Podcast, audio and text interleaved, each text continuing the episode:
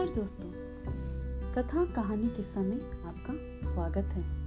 मैं नाहिद। यहाँ हम कहानी, किस्से, कविताएँ, जो हम पढ़ते हैं, जो अच्छी लगती है और ऐसा लगता है कि इसे शेयर करें तो वह सुनाएँगे। इसमें प्रसिद्ध लेखक भी होंगे, जो भी जो भी हमें अच्छे लगते हैं और जो भी कहानियाँ, किस्से या छोटी सी मोटिवेशनल स्टोरीज जो दिल को छूती हैं, वो हम शेयर करेंगे। आज शुरुआत में एक मोटिवेशनल स्टोरी जो मेरे एक मित्र ने मुझे फॉरवर्ड की थी तो मैं वह पढ़कर आपको सुनाती हूँ। तो चलिए। ज्ञान हमेशा झुककर हासिल किया जा सकता है। तो इस मोटिवेशनल स्टोरी का नाम है? ज्ञान हमेशा झुककर हासिल किया जा सकता है। एक शिष्य गुरु के पास आया। शिष्य पंडित था और मशहूर भी। गुरु से भी ज़्यादा। सारे शास्त्र से कंठस्थ थे। समस्या यह थी कि सभी शास्त्र कंठस्थ होने के बाद भी यह सत्य की खोज नहीं कर सका था। ऐसे में जीवन के अंतिम क्षणों में उसने गुरु की तलाश शुरू की। संयोग से गुरु मिल गए वह उनकी शरण में पहुँचा। गुरु ने पंडित की तरफ़ देखा और कहा, तुम लिख लाओ कि तुम क्या क्या जानते हो? तुम जो जानते हो और फिर उसकी क्या बात करनी है? जो तुम जो नहीं जानते हो, वह तुम्हें बता दूँगा। यानी? गुरु ने कहा, तुम जो भी जानते हो, तुम लिख कर लाओ। और उसके बाद जो तुम नहीं जानते हो, वो मैं तुम्हें बता दूँगा।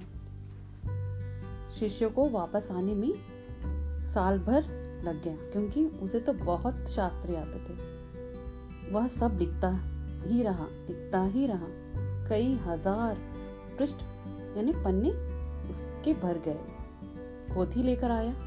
पोथी यानी किताब लेकर आया। गुरु ने फिर कहा, यह बहुत ज़्यादा है, मैं बूढ़ा हो गया मेरी मृत्यु करीब है। इतना ना पढ़ सकूँगा। तुम इसे संक्षिप्त कर लाओ, यानी शॉर्ट करके ले आओ। सार लिख लाओ। पंडित फिर चला गया। तीन महीने लग गए। अब केवल सौ पृष्ठ थे। गुरु ने कहा, यह भी ज़्यादा है। इसे और संक्षिप्त कर लाऊं। कुछ समय बाद शिष्य लौटा एक ही पन्ने में यानी एक ही पेज में सात सार सूत्र लिख लाया था। लेकिन गुरु बिल्कुल मरने के करीब थे। कहा तुम्हारे लिए ही रुका हूँ। तुम्हें समझ कब आएगी? और संक्षिप्त कर लाओ। शिष्य को होश आया। भागा वह दूसरे कमरे में और वहाँ से का, खाली कागज़ ले आया।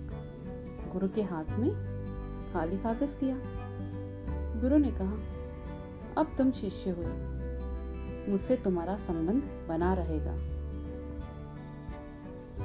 यानी कोरा कागज़ लाने का अर्थ हुआ, मुझे कुछ भी पता नहीं, मैं अज्ञानी हूँ।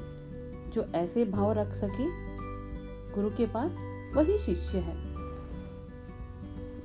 यानी अगर शिष्य बनना हो तो उसका भाव ऐसा होना चाहिए कि उससे कुछ नहीं आता, वह अज्ञानी है। अगर वह यह सोचने लगी कि मुझे सब कुछ आता है तो फिर वह गुरु से क्या गुरु का क्या शिष्य बनेगा? तो इस कहानी का निष्कर्ष यह है कि गुरु तो ज्ञान प्राप्ति का सूत्र है। उसे अज्ञानी बनकर ही हासिल किया जा सकता है। अगर हमें गुरु को हासिल करना है तो हम अज्ञानी बनकर ही हासिल कर सकते हैं। पंडित बनने से गुरु नहीं मिलते।